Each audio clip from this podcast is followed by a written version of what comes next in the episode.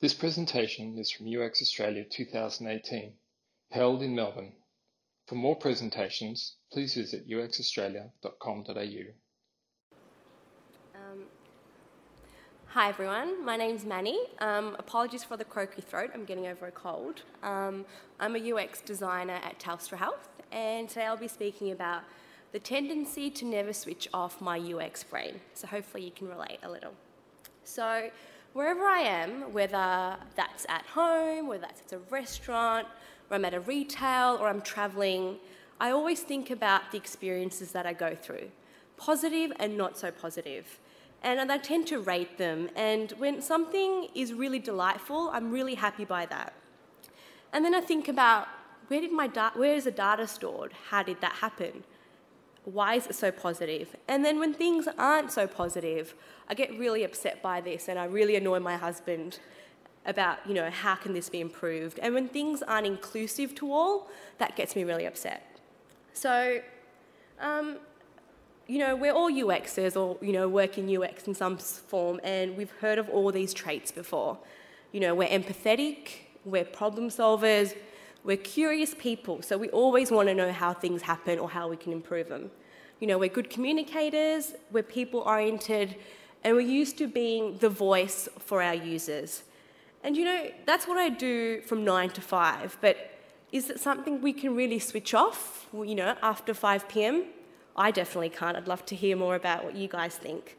So I'm just going to go through some of examples where I've had some delightful and not so delightful experiences recently. Um, so I was traveling um, to New York in April. Um, as you can see, I was doing a lot of steps, so 30,000, three times more what I try to do every day. And, you know, the e if you've been to New York, you know you end up walking a lot. And the easiest form of transport is the subway. So I was walking down Canal Station, really, really tired, and I saw um, a mother with a pram, with a lot of shopping, trying to go down the stairs of Canal Station. And, you know, you know, I grabbed her trolley, I asked her if she needed some help. Um, husband grabbed her shopping and, you know, she grabbed the bub and walked down and we walked her down. And then, you know, I was thinking, hey, we've done a lot of steps today. We've, I've never seen any lifts, I haven't seen any escalators. So did some research when I got home and realised that only 22% of the subway system is fully accessible to people with disabilities. Do you know, that's not good enough. I mean, I can't change that personally, but, you know, imagine if you're living in New York and you need to get from A to B. I know there's Ubers and yellow cabs, but, you know, this kind of upset me and I, you know, made me think about how our public transport system is. I'm in Melbourne, you know, the trains aren't amazing, but you know, at least it's accessible. Flinders Street, you know, there's wheelchair access. Most of the stations there is, so that's that's quite good. Um, jumping to something different, um, one of my favourite tools is Preview in the Mac OS.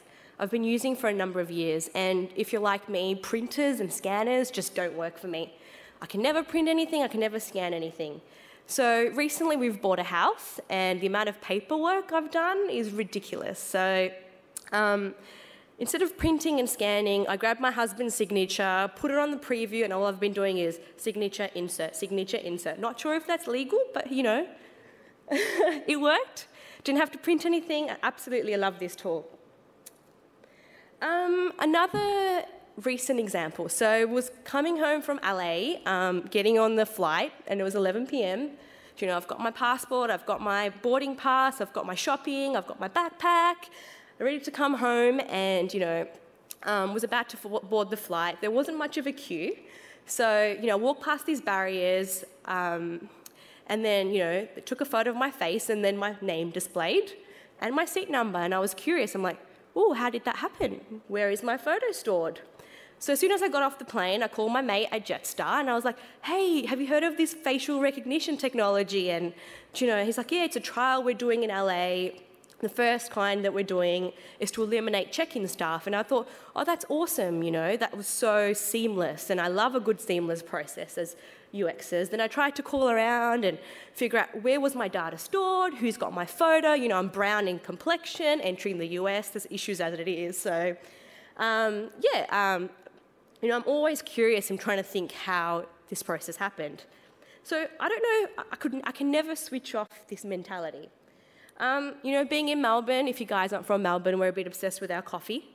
Um, Melbourne coffee is awesome, if I haven't said it already. And I've got a little Nespresso um, at home, and you know, I go to the Nespresso store and get my pods, and they're really fancy names, and I can't pronounce them. So they introduced a self-serve service um, a couple of years ago, so I can just go there, pick my sleeves, put it in this Nespresso bag. You can weigh it, and then um, you know checks out automatically. And the best thing is I can store the app on my um, the Nespresso card on my phone, so I don't need to use it at all. So you know, great seamless experience. Don't have to speak to anyone, although I love speaking to people. But, you know, I keep wondering how we can improve it. Um, so can we actually switch off? I definitely can't. Um, just ending on another example. So going back to buying a house, um, although preview was awesome and I got all my signatures done, there's multiple parties involved. Um, you know, government, conveyancers, the vendor, the vendor's conveyancer, the agent. And for me to negotiate something, my conveyancer had to fax the other conveyancer and my settlement was in two days. And I thought this was absolutely ridiculous. Like, why can't you just email something and get it done for, and so forth? So, you know, I was analyzing for days how can I improve this experience when there's so many entities involved.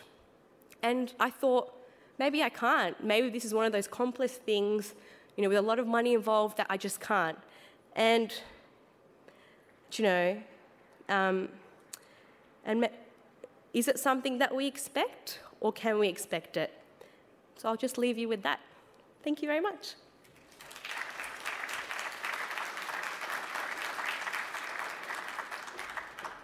Thank you for listening to this presentation from UX Australia 2018. For more presentations, please visit uxaustralia.com.au.